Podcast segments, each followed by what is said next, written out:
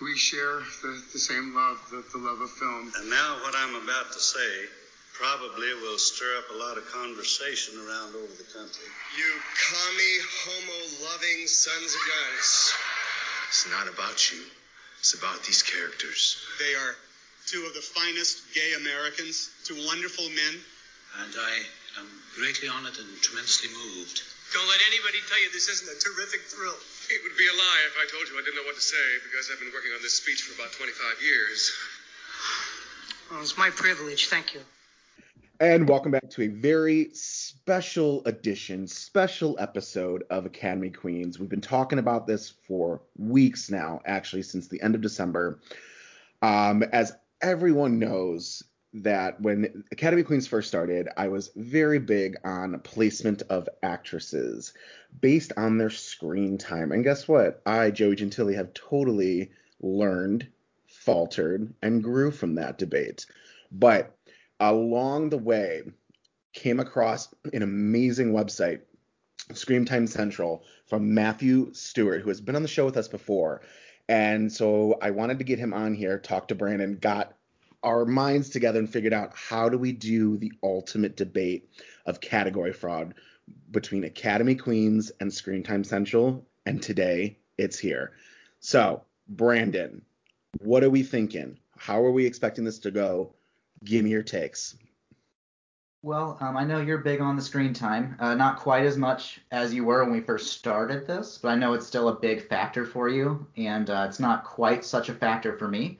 But um, here we have Matthew Stewart, who is uh, the stopwatch captain of the Academy Awards Twitter. Uh, but as a little caveat, he's not exactly a screen time person either. Uh, he also takes into consideration other factors, um, sort of like we both do.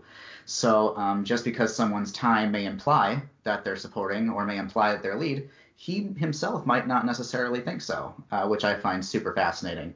So I'm looking forward to seeing uh, where he comes down on a few of our um, selections here. Absolutely. And the coolest thing about this was in order to figure out who we were talking about today, uh, all three of us kind of went over 19 i think it was what 1968 at the time and we had been doing this up until 2019 and kind of figured out a handful of performances that we either some of like two of us may agree on or one of us agrees on or whatever it is but we hope that you like the list that we came up with because uh, it's a pretty good one and honestly all the credit has to go to matthew. So matthew first of all tell everyone who doesn't know how did you get started on this journey um, it started about let me see i guess about 14 15 years ago something like that when i um, was still a teenager, and I just kind of was getting into the Oscars and um, got curious about screen times, and and you know, back then and, and even now, there's nowhere else to find out that information. Really, you can you can find out a little bit about people say things about Anthony Hopkins and, and Silence of the Lambs and stuff, the, the big ones that people um, search the most, but there's no like, there was no database for it. So um, I never knew that I would go through them all at the beginning. I never knew that I would um, have this website at the beginning, but I it, it after a few years I settled on that goal to um, time all the winners and then time all the nominees um, for the like as a service type thing for other people and myself um, to be able to have that information if they wanted it. So it wasn't for me to like sort everyone uh, all the performances by screen time, you know, sort them lead and supporting by screen time because that's honestly impossible once you look at once you start looking at the data, it, doesn't work. Um, it was just like Brandon said, it's a tool um, to kind of help those uh, hard to figure out um, cases, you know.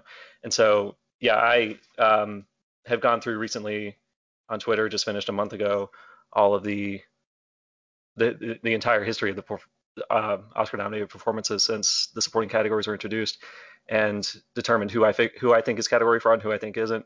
Um, and very little of that is yeah based on screen time. It's it's more on narrative, you know, uh, structure. But the screen time helps in some cases. So that back to that, that's why I wanted to create that database so everyone could kind of have that resource to look at. Absolutely solid. Um, I'm thinking, guys, really quick, before actually we get started on this, why don't we start it off with a question? And I think this is actually a pretty cool one to start with before we even get to our uh, debates here. Sound good? Yeah, sounds good. All right, from one of our favorites, we've had him on the show before, uh, Fritz and the Oscars, whose current handle on Twitter is Fritz and Husavik. Love that, by the way. Uh, wants to know, did Bette Davis have a reason to be mad at Anne Baxter in 1950?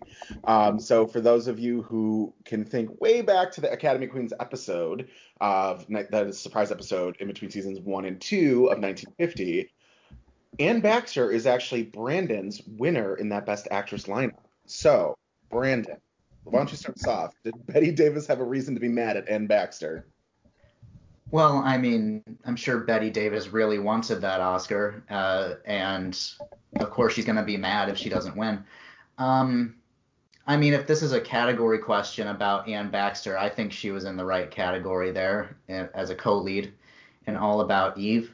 Um, if it's a uh, splitting the vote question, um, maybe.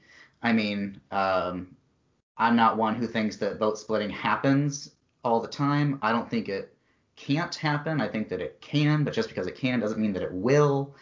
Um, so I don't know. I think uh, maybe Miss Davis ought to ought to chill. But um, if it's a question of category placement, Baxter is correct in being in lead, and if it's a question of vote splitting, um, I don't know that it really would have mattered all that much in the end if she hadn't even been there. Um, I just kind of checked to make sure, and and I think the reason she Davis was kind of upset was because that was the first time um, two lead actresses had been nominated together, you know, against each other, um, and so it, it, was a new thing, and she, you know, was the veteran, had won twice and been around for 20 years, so um, I think that that was just what kind of set her off a little bit, um, it being kind of the unexpected move for Baxter to be placed with her. Um, I don't think it was the wrong move, though. I agree that they both belonged in lead. Uh, so really, she had no leg to stand on. Um, and even looking at the screen time, they're they're very close. If you want to go there, um, they're both under 50%, and they're within uh, I want to say six or so percent of each other. So um, she was in the wrong there to react that way. Listen, I mean, I've said it before. I said it on that episode. I agree with Brandon, although Anne Baxter is not my winner of that year. uh, Eleanor Parker is. Um, Anne is in the correct category. Um, the movie is essentially about her. Um, everyone else t- takes place in her or is a part of her story. Um, the movie shows in chronological order about how she goes from fan to the ultimate actress, um, and it's just a cycle that repeats. Um, and for me, I'm very anti-vote splitting. Um, I it's in my mind, it's definitely not a thing.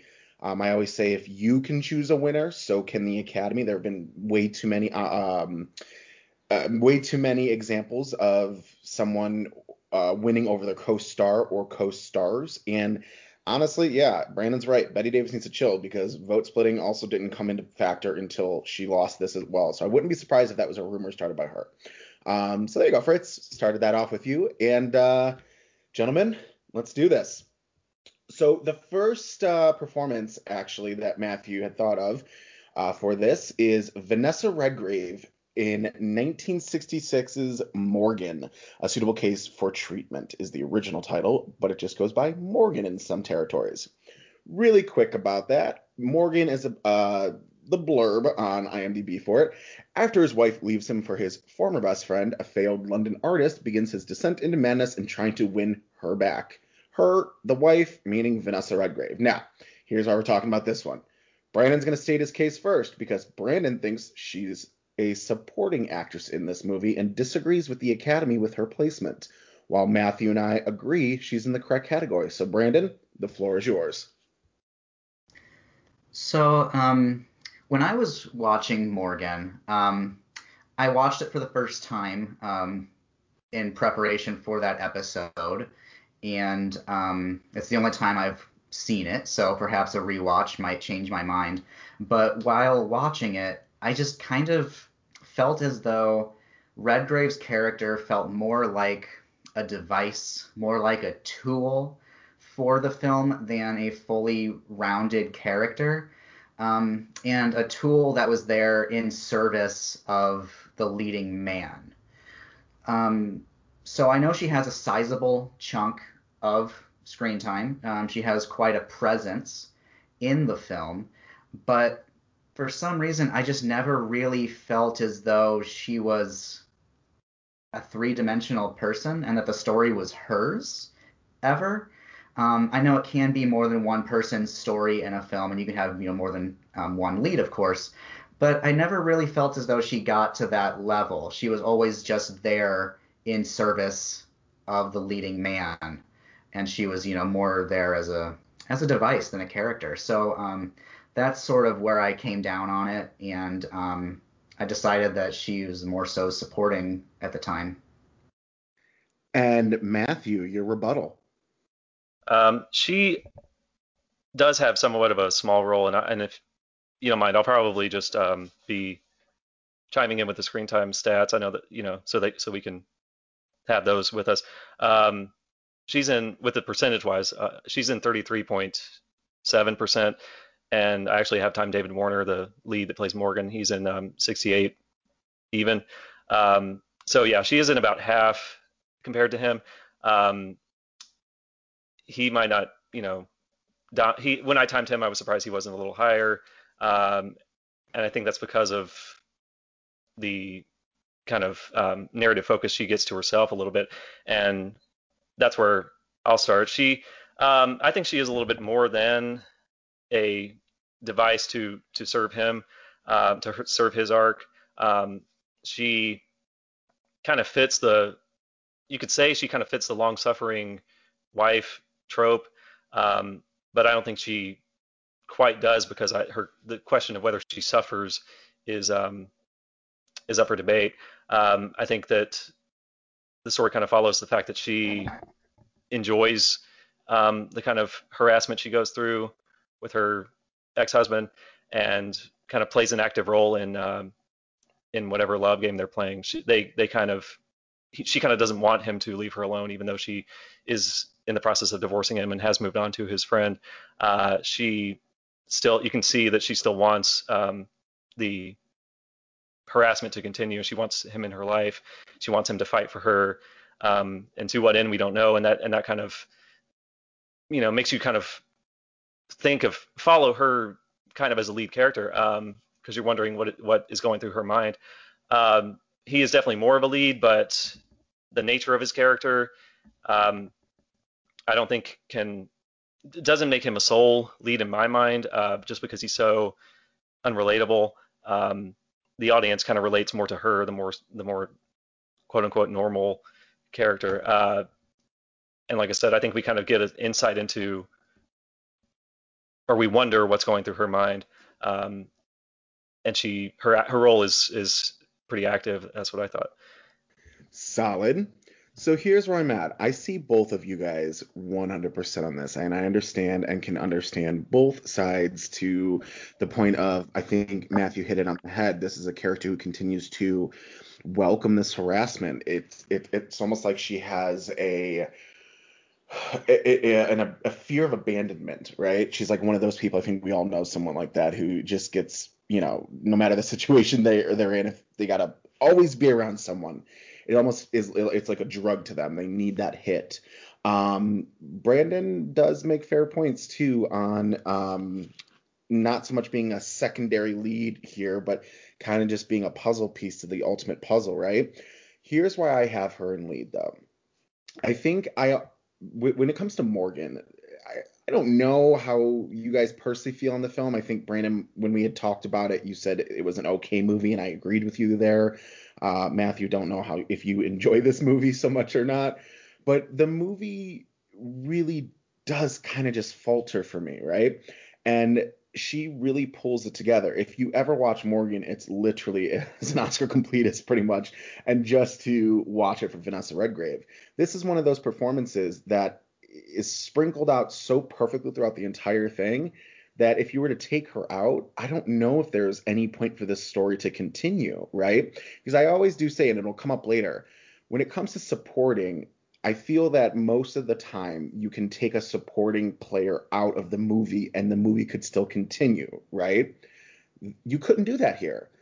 Uh, she's the whole reason why uh, David Warner's character of Morgan continues his hijinks and the whole reason why we have a movie.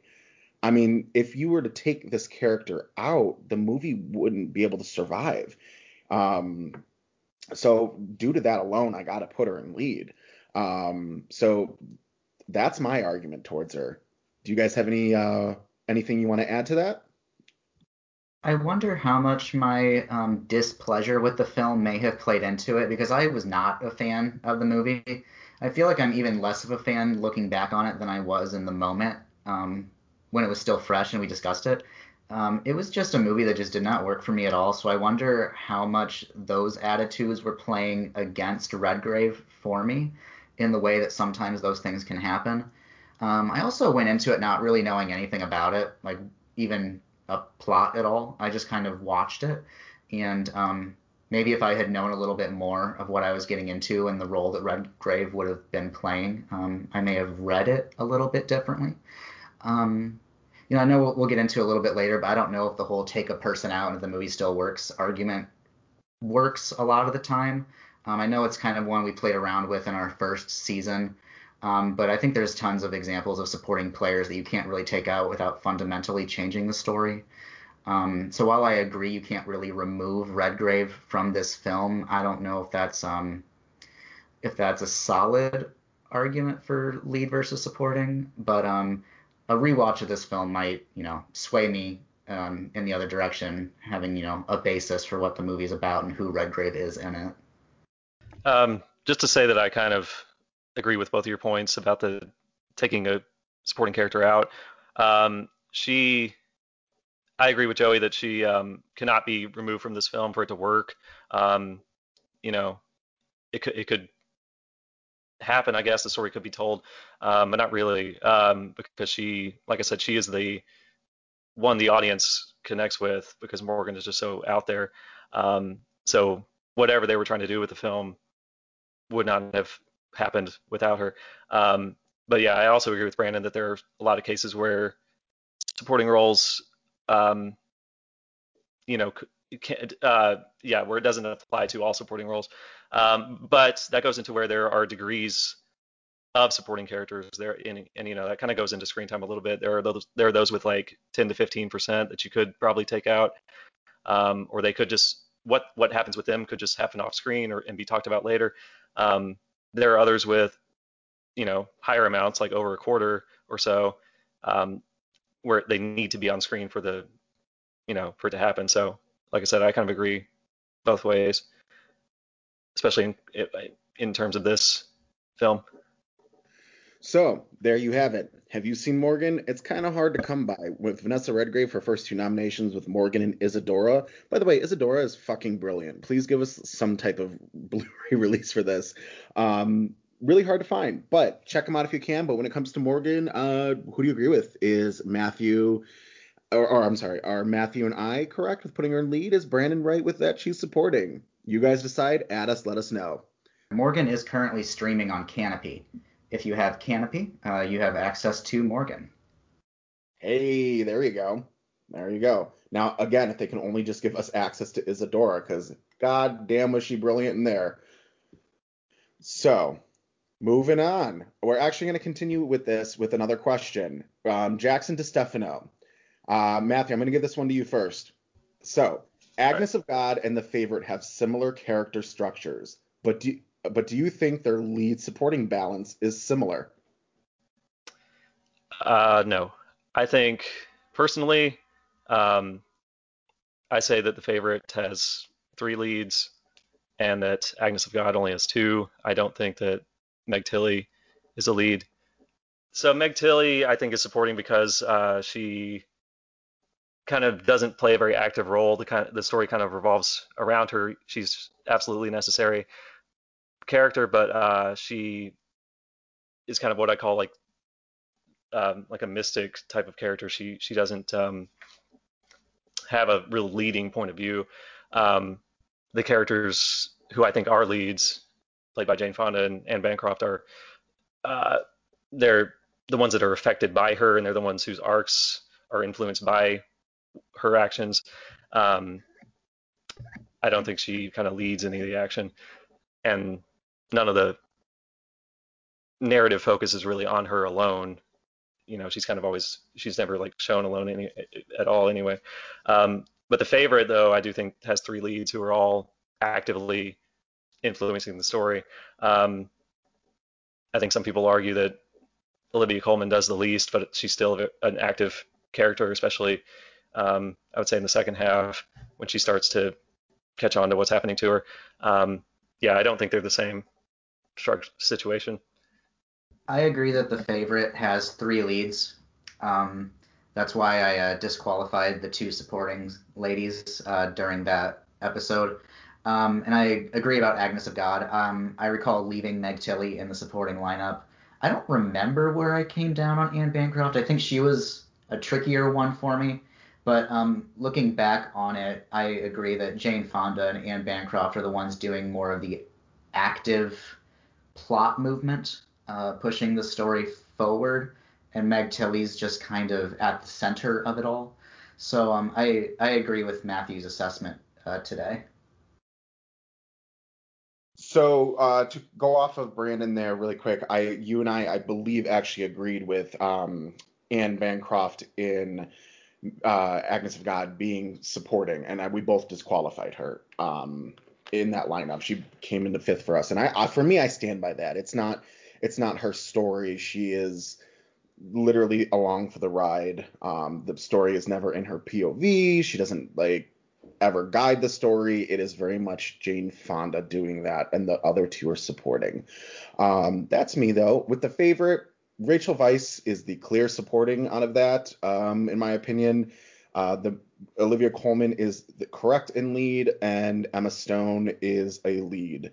Um, I said it in that episode with Vice. She's there as a best friend role, to where that's all really she's doing. Um, when it comes to Emma, it is literally the story is about her and that uh, trying to become, and not to pun it here, the favorite of Queen Anne.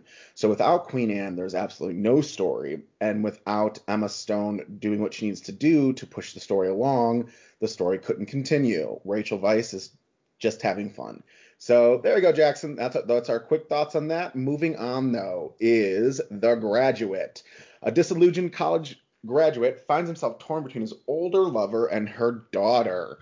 All right, so here's where we're at in this. Anne Bancroft. Matthew, you think she's supporting. So start us off.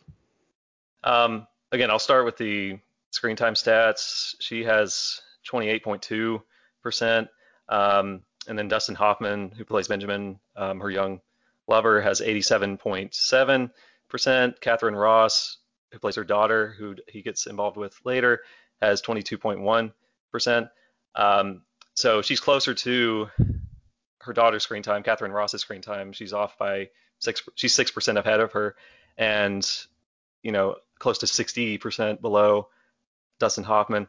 Um, this is one where screen time kind of plays a big factor for me. Uh, it's possible for and looking, you know, looking if you ever look at like the list of movies that got double leading nominations, um, there are some big differences that can, you know, be explained as they should have been in lead. Um, there was no fraud, but in this case, I think the difference is too big, and Dustin Hoffman's point of view is too too dominant to and consistently dominant to be uh, for her to be a co-lead along with him, to, for her to not be supporting.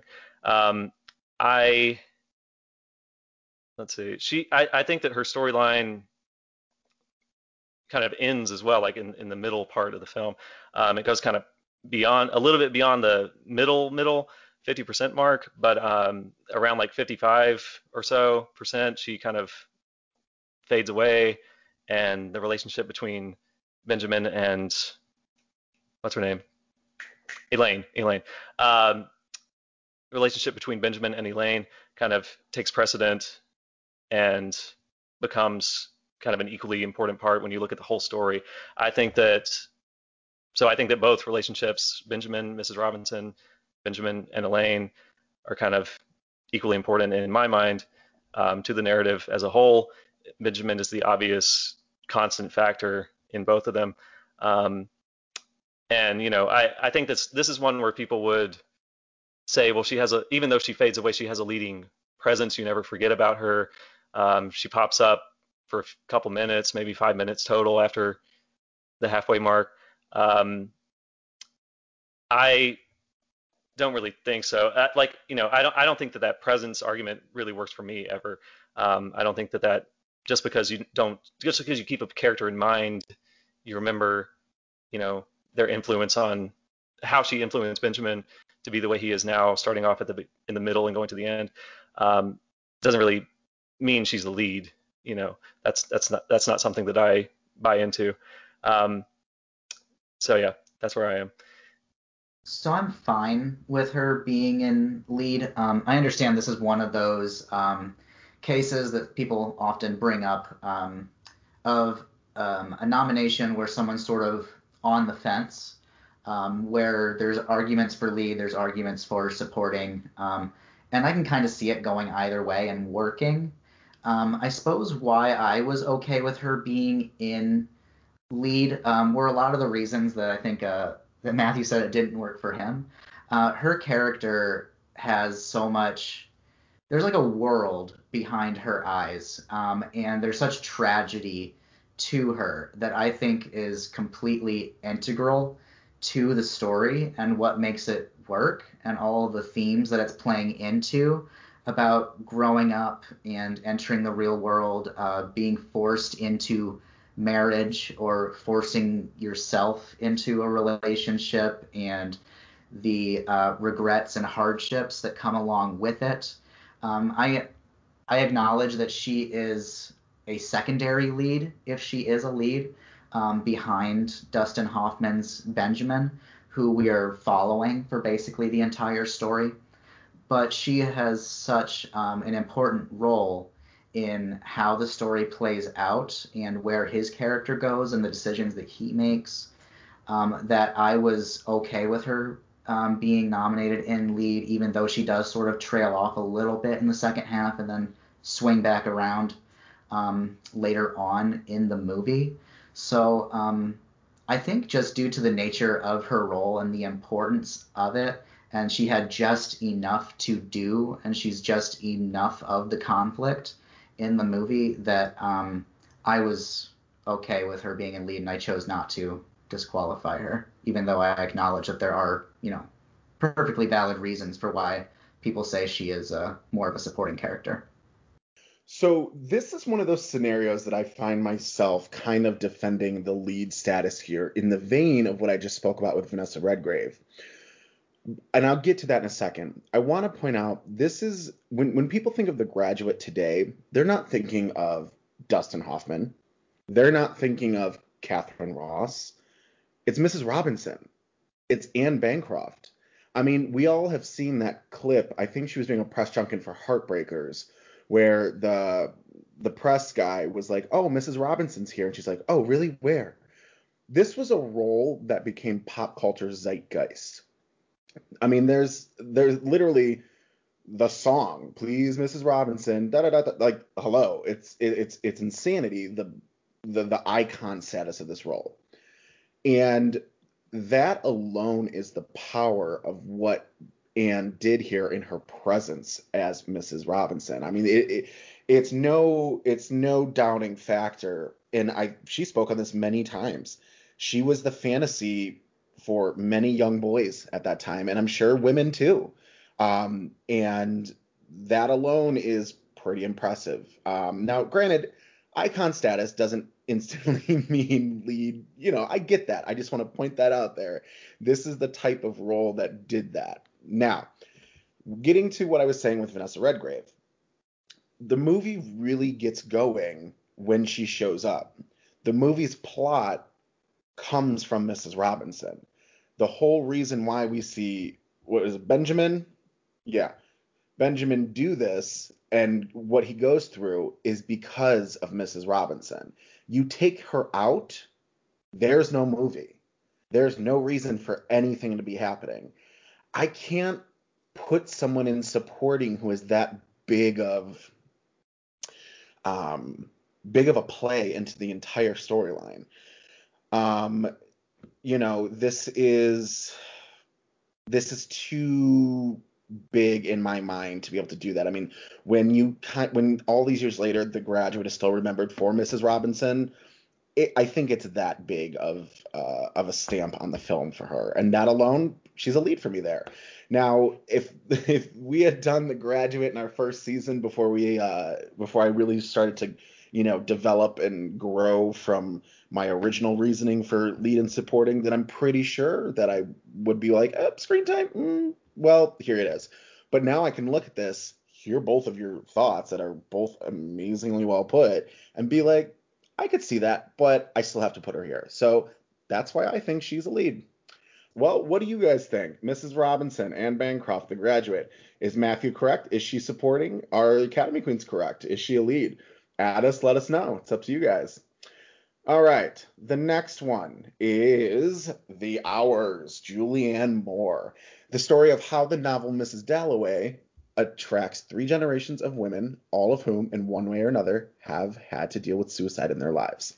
All right. So here's one where I am defending my honor because I am by myself here.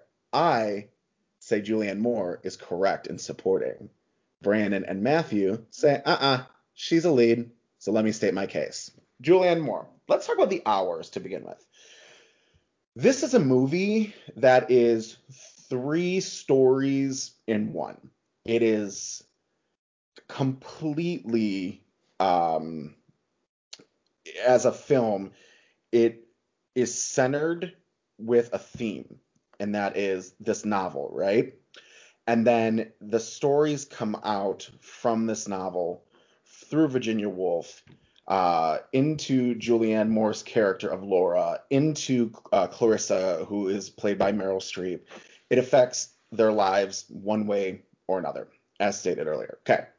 So the reason why, and I said, and I'm going to also un- understand what I've said already, is that with supporting, sure, I say that most of the time you can take a character out of the movie and the movie could still survive. Now, let's say you take Julianne Moore out of her story. That's a chunk of the movie gone. The movie wouldn't survive. I recognize that. However, here's the issue that I have putting her in lead. In my mind, leading actors, actresses, leading co stars, co leads, have to fully be able to run the entire film on their own. They can't do that here because they are separate stories. Therefore, there is not a centralized lead. There is not a central character. There is not any of that. Laura isn't any more lead than Virginia Woolf. Uh, Laura isn't any more lead than Clarissa. They're each small pieces of their own story for the entire story. So this may sound weird. Do I consider the story then the lead? Absolutely. Now, Andrew Carden had said something pretty pretty pretty great actually. I think he has got a point. He's like, well, I there's no way in hell that Julianne Moore is supporting because that if that's the case, that means she is on the equal playing field of someone like Toni Collette. I get what he's saying, 100%. But here's the thing, Andrew, I can't I can't see it that way. Uh, you put Julianne Moore in lead, that means she's centralized to the story. And she's not here. She's centralized in her part of the story, but not the entire film. So, Matthew, you're up. First of all, Julianne Moore in the film, she has 24.1%. Um, she's in the middle of the group. Meryl Streep has 28.3, and Nicole Kidman has 20.5. Um, so they're all between 20 and 28. Um, what is more, that kind of that's kind of telling right there. But what's more important is their storylines. I've also broken that down. Um, not just their time on screen, but the but the you know this how much of the story is 1923, 1951, and 2001. Um, the first Nicole Kidman story that's um, about 32% of the film. uh, Moore's is 38 and Streep's is 43 ish. And, and there's some overlap, obviously. That's that's over 100%, but there's some, you know, there's obviously some overlap um, with the stories. Uh, so, you know, just the fact that their storylines are equal and they all kind of lead their own story. They all definitely do lead their own storylines. Um, makes me see them as as all three clear leads. Um, their storylines are separate and they, you know, uh, lead them pretty clearly. Uh, I think that yeah, and, and going off of that degrees of supporting thing, like she's not the same type. If she was to be in supporting, she would be different. She would be ahead of Toni Collette. Toni Collette's in I don't even know five minutes or so. Um, there are degrees of supporting characters. There's degrees of you know, but I just think she's a she's a lead because she leads her own storyline. Um, she that's that's kind of my only thing. I just can't see them as a like an ensemble. Um, I'm fine with there being three leads. I know that uh, there are others who don't buy into that argument. that there can only be one or two. Um, people aren't comfortable with three or four or more. Um, I'm fine with three in this case, with there being such clear, separate storylines. Um, that's that's my only point there. So I um agree with Matthew. This is a movie that I see as having three leads. Um, I don't think a person has to be in an entire film, beginning to end, in order to be considered a lead.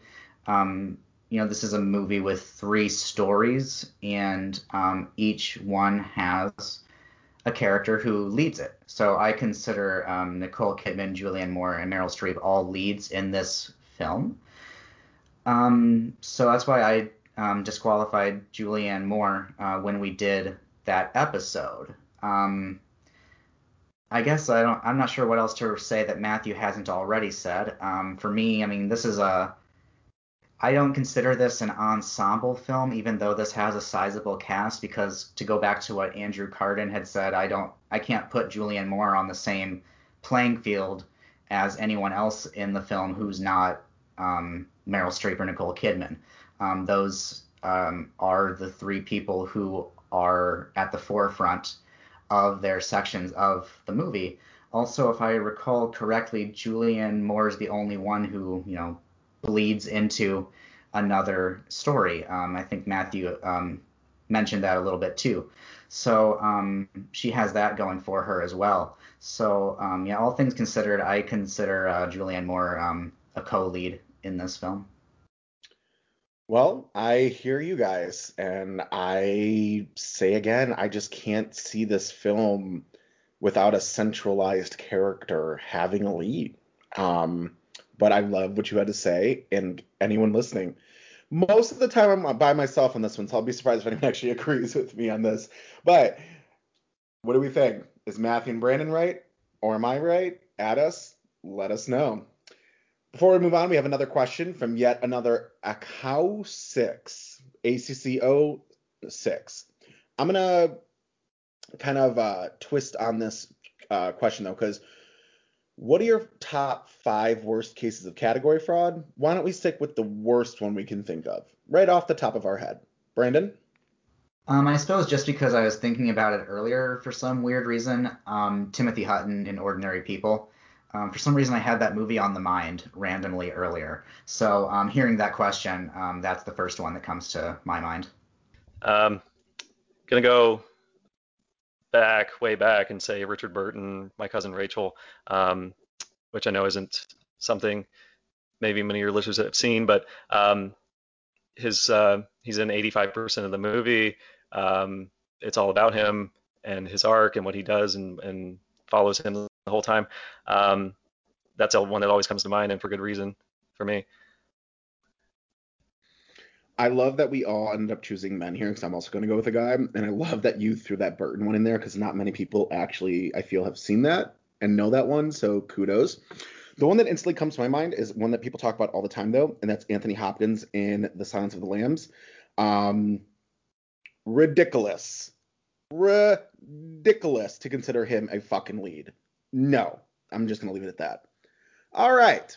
So, moving on to the artist, Bernice Bejo. Um, by the way, has anyone seen her SOS? Find her? No one's seen her since the Academy Awards? Okay, cool. Uh, Brandon thinks she's supporting. The artist is about an egomaniac egomaniac film star who develops a relationship with a young dancer against the backdrop of Hollywood's silent era. Brandon, state your case. Why is she supporting? Um, this is um, just a matter of me being okay with where she was placed. Um, whenever I had watched The Artist, um, I, I, think I've seen it twice. Uh, back when it came out and it was, you know, up for all of its awards, and then I rewatched it um, for the show. For some reason, it never occurred to me that she might be a lead. Um, I just kind of considered her a sizable supporting part um, that fed into the um, leading role uh, played by Jean Dujardin here. Um, I know she does have, you know, an arc and she sort of skyrockets in her fame and she has all that. So I can see why, um, post recording that episode, why there is a case to be made um, for why she could be considered um, a co lead with him. But um, I guess prior to recording that episode, I had just always thought of her as um, a supporting player there to add layers and tension and conflict to his story, even though she does sort of have her own little side plot going on. Um, so yeah, I see the case for it, but I guess I've just never really seen it that way while watching the movie. Let's see, screen time for her is 29.6%, and then John Dujardin's is 58 even, um, rounded up. So again, he's one that doesn't quite dominate the film as much as one might think. Um, part of what chips away at both of their screen times is the uh, silence of the film because I, when I do screen time, I count um, speaking off screen. Um, so there's none of that happening in this movie. Uh, so that kind of chips away at both of theirs and the title cards and everything.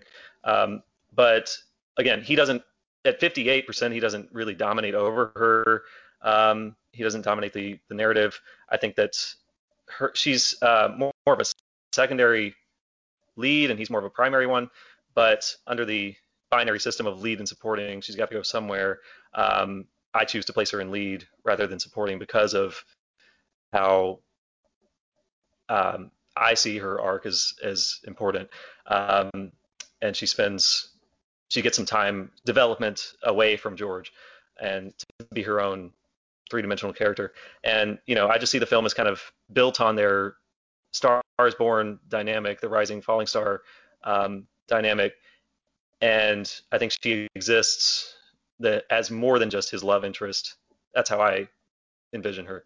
So the artist is one of those films that, and correct me if I'm wrong here. I mean, I haven't seen it since I know we just did that episode since we recorded it, but um, someone jump in really quick. The movie actually doesn't start with Jean Dujardin until what, like 15 minutes into it, right? So like she's le- she, it's just her story for the first 15, right? I think it starts with uh, his film premiere, and he's there, you know, and he comes out after the film premieres and gives the bows and stuff. And she, I think it does kind of start with him that way. Um, he goes out and meets the crowd, and she's in the crowd, and gets her picture taken, and that's how she kind of. So the so the beginning kind of focuses on her when she um, is discovered and gets um, into the business and everything. So um, yeah, it's not fully. He's in there, but it's not fully focused on. It's it's more focused on her. I guess you're right in the beginning, although he is introduced at the beginning. Yeah, so that that's where because her her placement here kind of um well, not I, I shouldn't say her placement for the Academy, her placement for this argument kind of reminds me of Anne Baxter in All About Eve. You have this person who ends up rising as the star. Um, everything that gets going in the story is because of you know her want and uh, you know her her path. And Jean Dujardin's character, while is a lead, yes, and is you know the co-lead here, I mean, this is a dual story that gets told from two perspectives throughout this entire film. So right there alone, I mean, that that that's a lead character. So I mean, I'm gonna keep this one short and sweet. I think she's the lead. I think that's why, and that's it. All right, what do you guys think? Berenice, lead, supporting? Add us, let us know. All right, so uh, little side here. Ronaldo Sosa. I want Matthew to tell Joey how the fact that a movie has an ensemble doesn't automatically make everyone supporting. Before he jumps in on that, I responded with a direct definition of what does an ensemble cast mean. In a dramatic production, an ensemble cast is one which comp oh I'm sorry, because I can fucking read today. In a dramatic production, an ensemble cast is one which comprises multiple principal actors and performers who are typically assigned roughly equal amounts of screen time, which means there is not a lead. They all play a part. So, Matthew, tell me off. You agree with Ronaldo? What do you think? No, there's you, there's no need. I remember that exchange, and I can't remember if I chimed in, but I thought about it. Um, just to agree with you about the definition of an ensemble is there is no lead. Um, I the problem is, and I've said this somewhere to someone on Twitter. The problem is that people use um, the term ensemble incorrectly. Um, you know, you use it correctly. You say ensemble means everyone is supporting. That is that is the correct way to use it. Um, others don't mean that when they say ensemble sometimes. Uh, you know, and that's what kind of bugs me about certain um, critics groups and, and awards groups that give out ensemble or you know cast prizes. If if you know if you give out an ensemble award, um, you can and call it the ensemble award. You can't nominate one of those people in a lead category um, because you're saying this is an ensemble, but there are leads. It doesn't make sense semantically.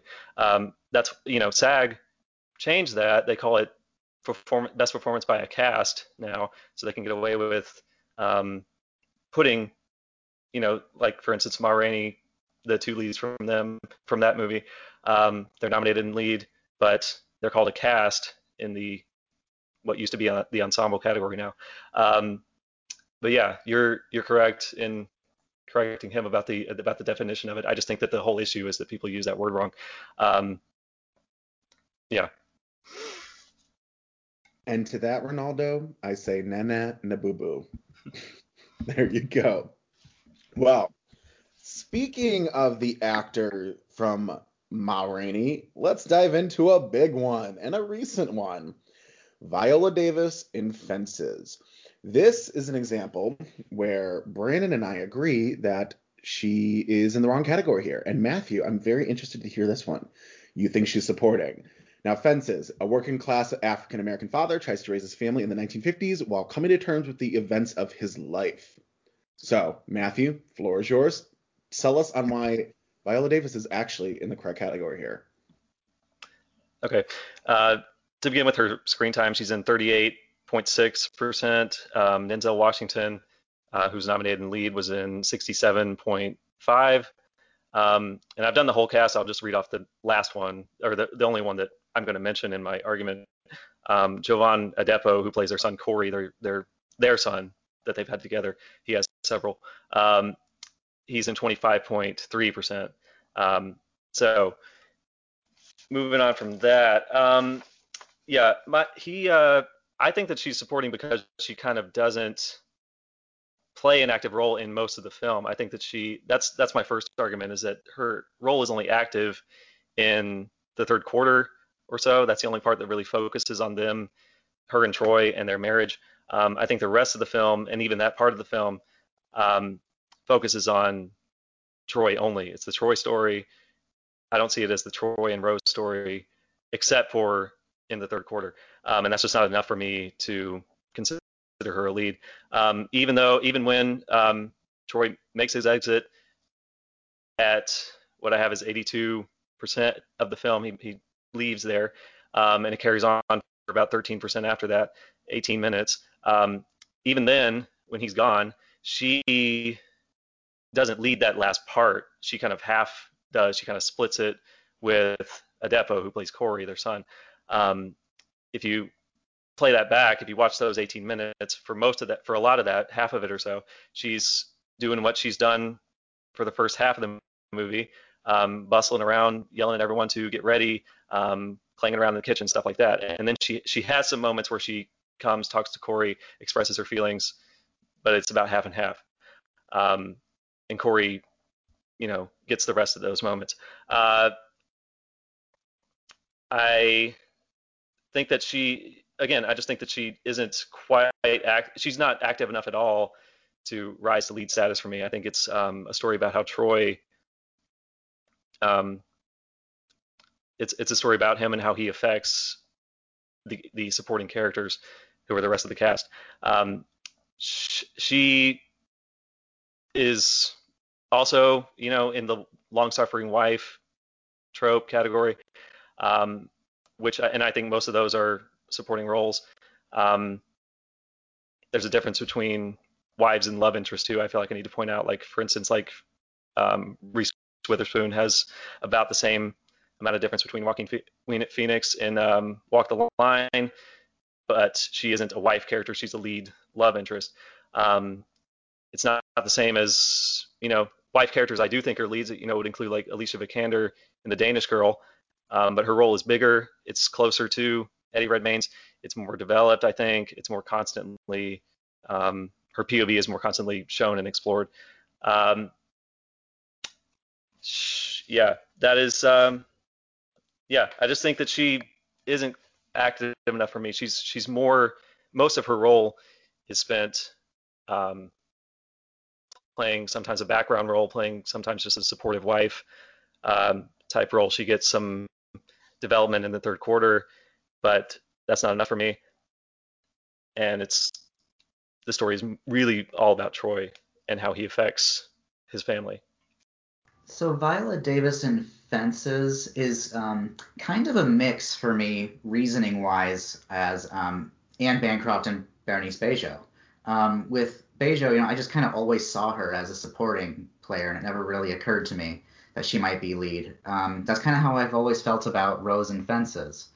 Um, this is a play that I've read, I've seen on stage, and I've seen the film, and I've just always seen Rose as completely integral to the story, even if she's not necessarily the primary driving factor of a lot of the plot. Um, because, like Anne Bancroft in The Graduate, there is a whole world of hurt and tragedy at the core of this character. And part of what makes her and the film so interesting is a lot of it has to do with those long suffering wife tropes. And um, part of what makes the, the story so heartbreaking in the end is all the things that she actively sacrificed or turned the other way from, and how that is all coming to a head right here um, on the day uh, this play is set. So even if she's not, you know, the one with the most screen time or the most lines uh, hogging up all the air on the street, like Troy is, um, I just find her to be too important um, to be in supporting. Um, I guess uh, plot wise, you could say she's secondary to Troy, but thematically, I feel like they're weirdly on a similar level, even though it might not immediately read as such on camera. And um, I understand uh, film and theater are two different media, and we consume them differently. And I wonder how much um, the camera lens is robbing us of Rose's importance in the story. Um, because when you're watching something on stage, you have the whole field of view of the proscenium.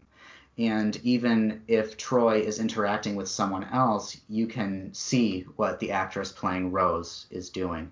On film, all we're allowed to see is what the camera sees. So if Viola Davis is off screen, even though she's in the scene, it kind of hurts her in that way. Um, it makes it seem as though she is even less than she actually is. I feel. Um, so maybe you know maybe it is different. Uh, Rose's importance in the uh, play versus the movie. I don't know, but um, she's just one who I've just always seen as a co-lead. Um, a lot of it having to do with um, thematic reasons more so than than plot, I suppose. So I want to start this off for those, and I think I mentioned it in that episode that we did on this. This was an instance of category fraud to where even Denzel Washington is on record saying he has no idea. I mean, we all know why, but he has no idea why Viola Davis was campaigning and support or campaigning and supporting because he he even himself said she's lead. So I want to throw that out there. So take that information with whatever you want. Now, I have said this about this performance in particular a lot. This is the purest example of what I was saying earlier. If she is a supporting for this type of movie in this type of role, that means you can take her out of this movie and the movie could still survive. It can't. Viola Davis is one of two storylines that is happening here told through I'm sorry, one of two people for the same storyline that is being told through two separate POVs. I make such a stupid little joke with this. If you take her out of this movie, the movie goes from being called Fences to Gate because that's how small this movie would become. It would become like a short film. Um, you just can't. I mean, Baby Clyde. Shout out to Baby Clyde. One of my favorite things that Baby Clyde has ever said is calling Viola Davis out at a Q&A and saying, "We all know why you went supporting here." Or, or hold on, let me let me rephrase this so I say this right. Baby Clyde said to Viola Davis to her face, "You had a category fraud yourself a win because you category frauded yourself in the help. We all know why you actually did that." And I was like, "God damn, that's amazing." Um, so go, Baby Clyde. But yeah, this is one where it just doesn't work. Um, I mean, it really doesn't. And if you're having the producer of the movie even say it, I don't really know how there's an argument outside of that. Even though I'm not saying after you're not bringing up great, great, you know, bring up a great case for it. I just don't see how a film works with her if she's not the lead. Um, I don't know. I'm I'm I'm gonna leave that at that. Do you guys have anything else you want to add to Viola Davis? I, I was interested in what Brandon was saying about um, in the play, she probably does, re, uh, you know, you kind of see her as more of a lead because you can see her all the time, and and and the structure of the play is different from the structure of the film. Um, it kind of doesn't make sense to me why Denzel Washington, to me, because I see her as supporting. To you guys, it doesn't make sense because you see her as leads, but it doesn't make sense to me why Denzel Washington would make those comments about her being misplaced if he was the director and made those directorial choices and pointed the camera where it was um, pointed. So um, he's the one that kept her off screen more than he thinks she should have been. Um, he kind of answers his own question with that. Uh, it kind of it, when Brandon was talking about the difference between you know how a play is presented and a film is presented or adapted, um, kind of made me think of Chicago. And I, in that case, in the film, I consider um, Renee Zellweger the sole lead and Catherine Zeta-Jones supporting. Um, that's where they were placed. But I know that some people think Catherine Zeta-Jones is a lead, um, and I know that some people feel that way because she Velma is, you know, more of a lead in the play. I would say she is a lead in the play. It's evenly her and Roxie's story. The film, the way it was adapted, um, takes place entirely inside Roxie's head, so it is her you know story only. Um, Velma's just part of it. That's how I see. That's how I think this play was adapted as well into into Fences the film. Um, it doesn't. It's obviously not the same. It's it's it's not taking place inside Troy's head, but I think it almost might as well be. Um, again, except for that third quarter where they kind of she kind of steps up and takes an active role before going back down to where she was. Um, I think she just and just to reemphasize, I think she and Corey, the son, are on equal footing um, as characters narratively. And if he's not a lead, then neither is she, in my mind. Um, she's necessary to the plot, um, can't be removed. I don't think he can either, though. Um, neither can, uh, you know, um, Lyons is important, the older son. Gabe is important, the brother. I think they're all necessary characters, but Troy's the one who's like inextricable completely. Uh, I just can't, you know, again, I can't put her and Corey in lead. I have to put them in supporting in, in the way I sorted out. if you're looking at just the plot and all that, and who's you know primarily driving the plot, and um, who's at the heart of all of the conflicts, um, with that being Troy, I can definitely see why um, they are on different levels in that regard. Um, so you know, I don't begrudge anyone who says that Viola Davis is correctly in supporting. Also considering the adaptation of it all and the way the camera does tend to focus on Troy and revolve around him, it keeps him at the forefront of just about everything until he does depart. You know, in, in that way, I, I see that argument. Um, I guess I just look at the story a little bit differently, and um, considering um, what August Wilson is exploring here, um, the family dynamic um, in this very specific place, in this very specific time, as part of his century cycle, um, I think there's too much going on with Rose that keeps the story together. Um, that uh, kind of bumps her up to lead for me, even though she's not the one, you know, physically moving the plot forward in the same way Troy is. And there you have it. Do you guys agree? Is uh, Academy Queen's correct here with saying that, you know what, Viola Davis, you're a lead? Or is Screen Time Central and Matthew here saying, hmm, she's supporting? Let us know.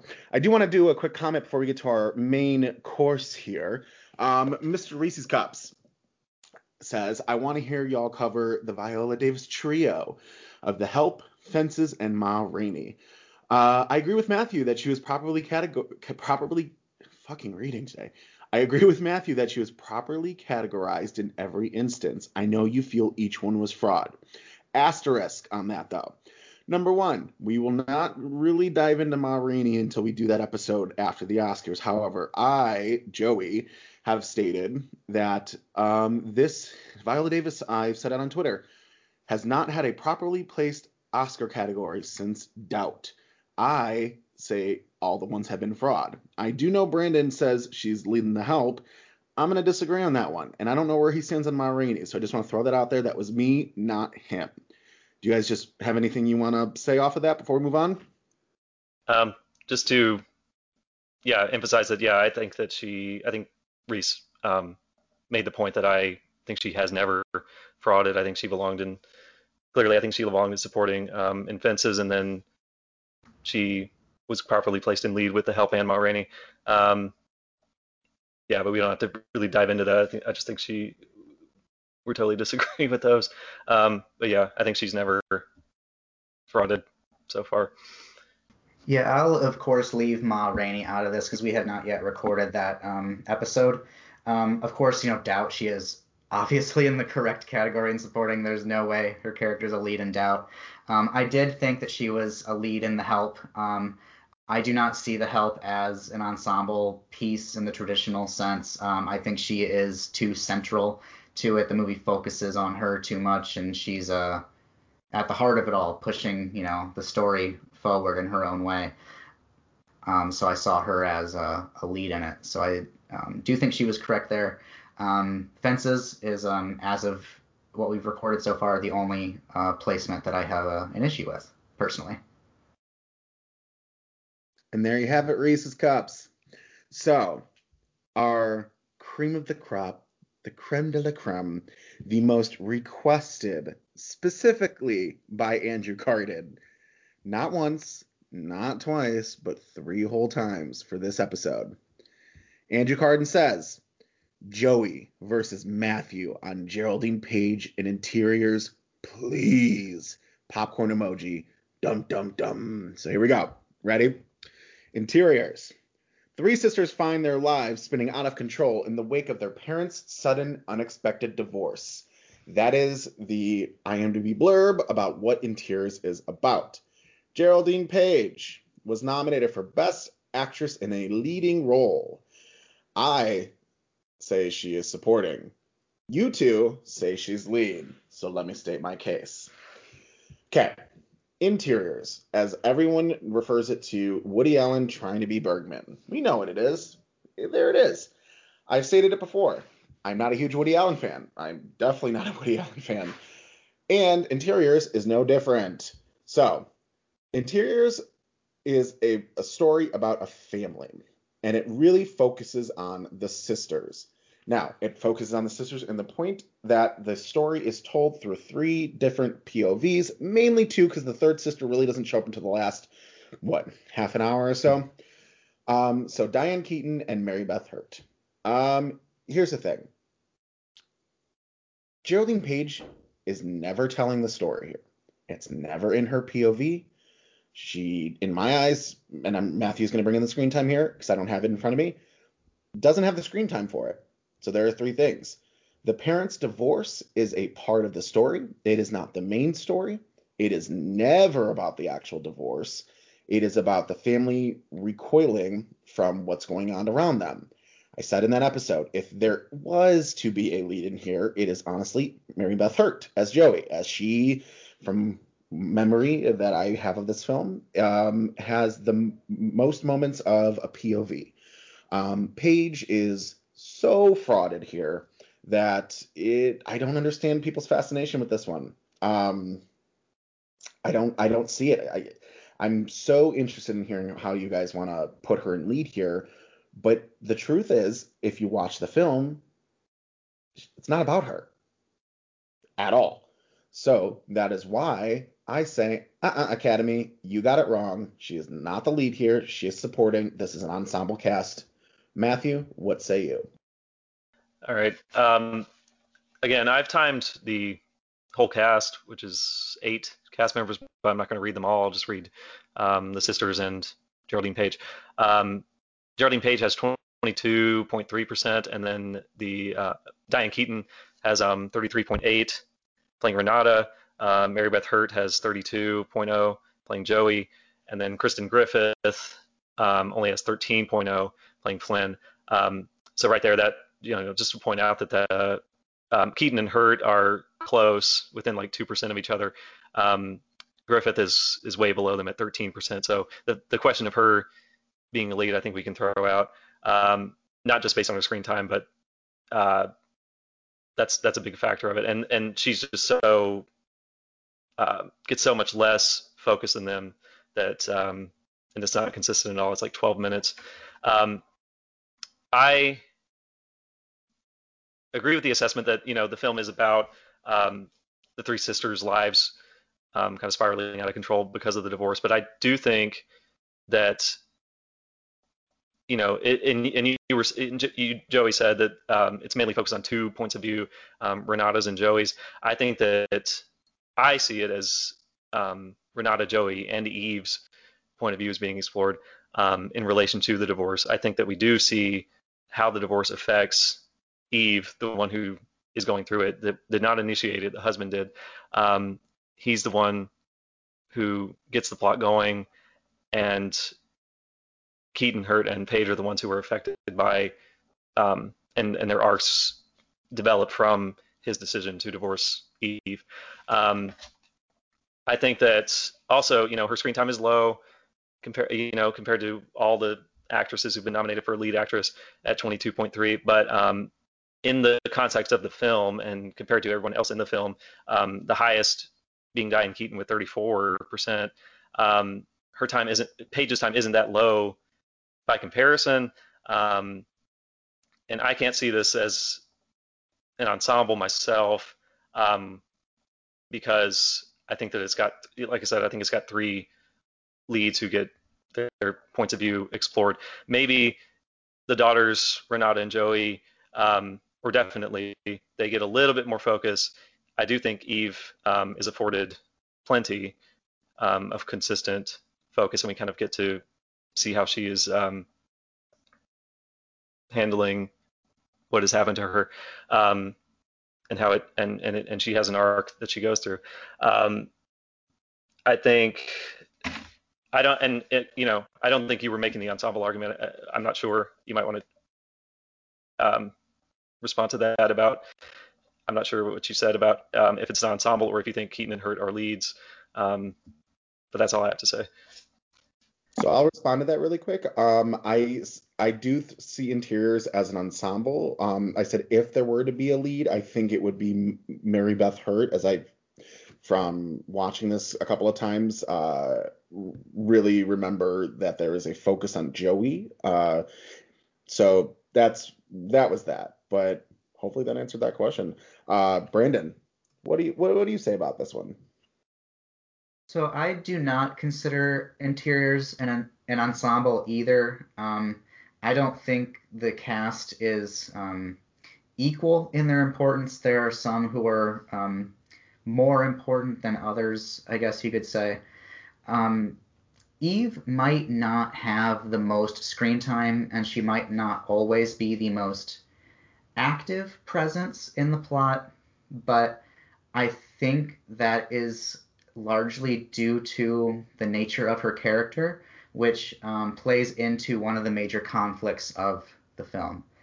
Um, so, Interiors is a movie I've seen twice. Uh, I watched it for the first time back when we recorded that episode, and it affected me profoundly in a way that um, I threw up barriers and pushed the movie back. Uh, because as you know, listeners have heard, I've dealt with depression for a long time. I've been pretty open about it, and I actually rewatched this movie not too long ago, like right before it was decided that Geraldine Page would be one of the uh, one of the topics here. I just kind of watched it, and it was kind of funny. You guys decided Page was going to be one. Uh, interesting coincidence there. Um, I finally, after a couple years, built up the courage to rewatch the movie, and um, this is one of the strongest um, examples of depression on screen that I've seen in a long time. And I don't just mean Geraldine Page's performance, but the complete aesthetic of the film. Um, the production design and the lighting, the cinematography, all just physicalize depression. And that's a conflict with Eve. Um, how her mental illness, her mental state, has affected her marriage um, and her relationship with her children, and the conflicts that come from that, which in turn worsen her mental state, which ultimately leads her to the final decision that her character makes at the climax of the film. Um, so even though she's not completely active in the plot, I think that's okay because um, inactivity is kind of um, a symptom, I guess you could say, of depression. And um, it's kind of central to a lot of what's going on in this movie. Um, a lot of it is sort of on um, a subterranean level, but uh, I think she's a little bit too important um, thematically and even plot wise to be put in supporting. And it kind of reminds me a little bit of what um, Matthew had mentioned earlier about Chicago being uh, told in Roxie's mind from Roxie's point of view. I don't think Interiors is doing quite that, but um, the fact that the production design and the cinematography so closely mirror what is going on inside Eve, perhaps mirroring how she sees the world in these sort of muted um, beige and gray tones um, makes this character just way too integral to the to the way this story works um, for her to be supporting for me. Um, so that's why I'm okay with um, Geraldine Page being in lead for interiors. And look at that, Andrew Carden. I hope that was the brawl smackdown that you you know you had hoped for this whole time. So um, I guess before we head out, a couple things. Was anyone's mind changed in this conversation in the last hour about this for any of these performances? Well, I've always been a, you know, I try to be an open-minded person. I, I, I like my opinions to be malleable uh, in a certain way. So, I mean, I see the arguments for all of these uh, ladies we talked about today uh, being lead or supporting. Um, uh, there's, you know, we, we mentioned Anne Bancroft earlier. On the day we recorded that episode, I guess I saw her more so as supporting in Agnes of God. But um, since we've recorded that episode and I've thought about that movie a little bit more, um, I see her a little bit more as a lead. Um, likewise, in our first season, um, I recall disqualifying Cicely Tyson and Sounder um, because I saw it as the son's story. Uh, he's the one we follow and um, there are portions of the film where Cicely Tyson is absent. So um, when I was still kind of getting my footing over um, how I viewed lead and supporting, I disqualified Cicely Tyson on that day. I don't know if I would make that same decision today. Um, perhaps I would see her more so as a secondary lead um, by how I see it. So um, I don't know if I would say my mind was changed at all, but um, I'm even more so open to possibilities. Yeah. Okay. First thing I want to mention is that um, you know kind of re- reveal that uh, Page wasn't in our original agreed upon lineup. Um, it was because of Andrew that we decided to switch her in. Um, we were going to talk about Frances McDormand and Fargo, but you know Andrew was so excited to see to hear us talk about Page that we um, agreed to talk about her. So giving the fans what they want. Um, you know, and then I just want to you know kind of close with well, first of all, um, it's interesting that you mentioned um, Cicely Tyson and Sounder um, because you know when when I finished um, going through all the performances that have ever been nominated and, and categorizing them and seeing who was misplaced or not, um, I said that she was correctly placed in lead. I said that she and Paul Winfield both were uh, placed in correctly placed in lead for that film. Um, and the argument I used was uh, that they that their adult perspectives were necessary to the narrative. Um, you couldn't remove their adult perspectives to be able to fully understand the story being told, um, and that happens with a lot of child leads. You know, and I say child leads, the, the you know, just because they're a child doesn't mean they're supporting like some what the Academy tends to think. Um, he David is a lead, um, but so are his parents because you need their perspective to fully understand what's going on. He couldn't be he couldn't tell the full story at his age, and we'd miss some important thematic things. And that applies to several movies about you know a kid and his parents, or you know um, the just and then just to close, um, I think that a lot of times category placement depends on the specific viewer's um, perspective. You know, we all view films differently and have different experiences that we bring, you know, to watching the films. Um, we relate to and remember various characters differently, um, so that can affect how you whether you see a character as a lead or supporting, whether you see them as central or not. Um, yeah, that's all I have. And all I'm gonna say to this is I loved this. I'm so glad we got to finally do this.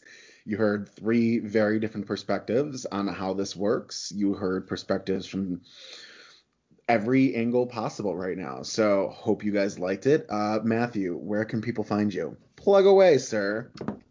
Okay. Um, I'm on Twitter at Matthew A. Stewart.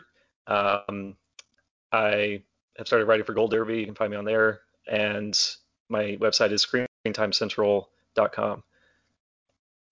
And Brandon, anything to plug before we head out? Um, nothing to plug, but um, I've decided binaries are stupid and inhuman. You know, it's just silly trying to put people in boxes. So there we go. Mm-hmm. And Brandon says, no boxes. There None. you go. None. Well, I've got nothing to plug, I guess, except for I was I've been getting a lot of shit from people like sliding into the Academy Queens DMs or my DMs that I'm so, that I was out for a while now that I should get a Letterboxd. Really try to avoid this because I don't need to be on my phone any more than I am. So I got yelled at again today. So I guess if you guys want to follow me with quick takes, Joey Gentili won. Other than that, I don't give a shit. Um, all right, that's all I got. Uh, Matthew, thank you so much for coming on. Brandon, awesome per usual. Hope everyone had fun. And on the count of three in unison, let's bid farewell. One, two, three. Farewell. Farewell.